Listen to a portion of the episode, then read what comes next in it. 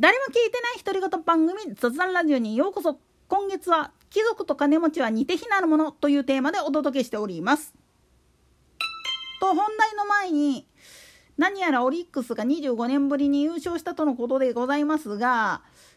まあこの件に関してはうんクライマックスまでお預けしといた方がいいと思うよっていう一言加えさせていただきます。なんでやねんだって西輪出れるやつっていうのはクライマックスで1位だったとこですから下克上はあり得るんですよね。と皮肉を言ったところでちょっと皮肉な話を言うと実のとこ言っちゃうと日本の政治がガタガタになってしまってる最大の原因は社会科っていう科目をめっちゃないがしろにしてるんじゃないかなっていう気がするんですよね。なぜなら地理と歴史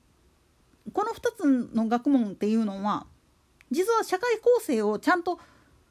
築き上げるための基礎学力なんですよね。基礎学問になるんです。もっと言ってしまったらさまざまな資料を読み解くために言語学と数値の読み方読解力ね数式読解力っていうのが必要になるだけであって基本的な部分っていうのは実は社会科の中でも地理学と歴史特に史実に基づいた部分の精査っていうのがすっごく大事になってくるんです。と同時に考古学まあ基本的に考古学っていうのは大体古墳時代とかの歴史を調べることが多いんだけれども実のとこ言っちゃえば江戸時代の中期とかっていうのもなかなかデータが出てこないんですよね。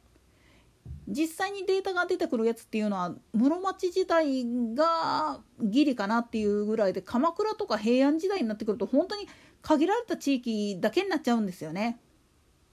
まあその話は置いといて基本的にこの歴史学と地理学っていうのもきちっと学んでいれば自分たちが今住んでる国はこのままでいいのかっていう話をやるときにすっごく役に立つんです。一応立憲民主主義っていう形をとっています。立憲君主制民主主義っていう形であるがために皇室があってそして皇室っていう存在は日本人のまあ言ってみれば心の象徴である。まあこれ自体がある意味政教一致なんですけどね。なんでやねん。日本国憲法においては政教分離っていうのがむちゃくちゃ言われててそのことが原因で公明党は政教一致の団体だなんて言ってるけれどもそれ言い出したら自民党だってそうなっちゃいますよ。何度も言います？宗教がいろんな宗派があったとしてもそれに対して規制をかける必要性はないんですよっていうふうにしてるのが日本国憲法であってこれをまあ国家が規制をかけて紙札を受けなかったらどうたらこうたらとかって言い始めたらアウトなんです。もっと言ってしまったら自分たちの都合で宗教は全部ダメなんていうふうなことを言ってる連中が政権取ってしまったらそれこそ本当に政教分離どころか政教一致になっちゃいますよ。その話はちょっと置いといてまあ言い方を変えてしまうとどういう歴史があって日本っていう国が今まで今日までなってきたかっていう成り立ちをきちっと見るっていうことはすごく大事なんです。ただし、まあ、あくまでも今必要なのは現代史。だからまあ言ってみると明治維新から始まって現在に至るまでの大体150年間ぐらいの部分を把握しといたら大体いけるんですよ。これよりも深い部分っていうのをやり始めるとちょっとデータがね、あの、紛失してたりだとか正確性が乏しいやつが増えてくるんでなかなか難しいところがあるんだけれども基本的には本当に現代史近代史っていうのをきちっと把握していればこの先何をすればいいかっていうのも見えてくるんです。そして重要なのは日本は海洋国家です。だから海軍力空軍力要するに海事や空自の防衛力っていうのがすごく重要になってくるんだよ。陸自は災害派遣でしょっちゅう動き回ってるから日本の隅から隅までほぼ把握してると思う思うけれどもそれはあくまでも最終決戦が本土になった時だけの話です。今の段階だったら攻め入られないようにするためには開示空示の力っていうのがすごく大事になってくるんです。それはなぜかって言ったら地理学的に隣接する国との間には海があって海を隔ててるもんだから独自で守っていかなきゃいけない。そのためには海を知り尽くすこと空を知り尽くすことっていうのがすごく大事になってくるんです。これが地理学の一番の基本です。国防という部分で見た時の地理学っていうのはそういうところを見た上で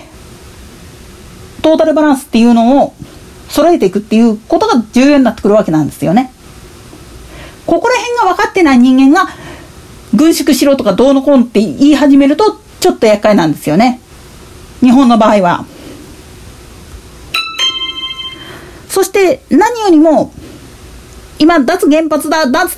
炭素だとかって言ってる人たちに対して物事皮肉を言わせてもらうけど、海に面しているっていうことは、イコール、陸続きでエネルギーをもらうことっていうのは不可能なんです。もっと言ってしまったら、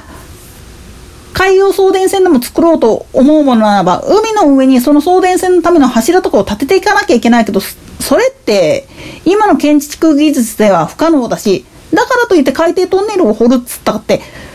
送電のために作るっつったら物事無駄になっちゃうんですよね。だから人や物が運べるようなものになるわけなんだけど、今の建設技術で、まあ、実際津軽海峡をトンネルだとか、英仏トンネルとかっていうのができてるわけやから、作れなくはなくっても、その技術を日本が持ってて、あるいはヨーロッパが持ってたとしても、他の国が持ってるかっつったら、なわけないんですよね。そういったことまで含めて、そんなんベース電源なんていうのを考えずに太陽光だとか風力だとか、いわゆる揚力波とか、そういうのを使ったらいいじゃんっていう考え方は、はっきり言って、おととい来やがれなんですよね。同時に、安定供給、電気の安定供給を行おうと思った場合、日本の場合だと、普通に原発か、もしくは石炭、あるいはガスを使ったガスタービンの火力発電のどっちかなんです。安定させようと思ったら。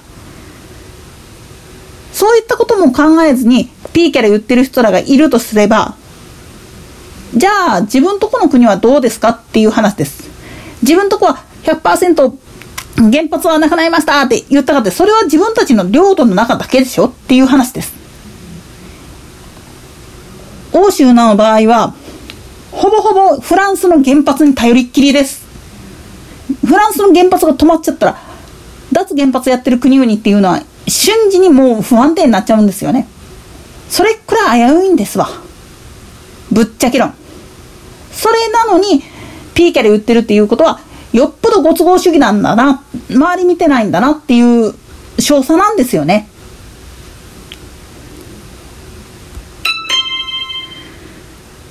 つまり、いかなることであっても、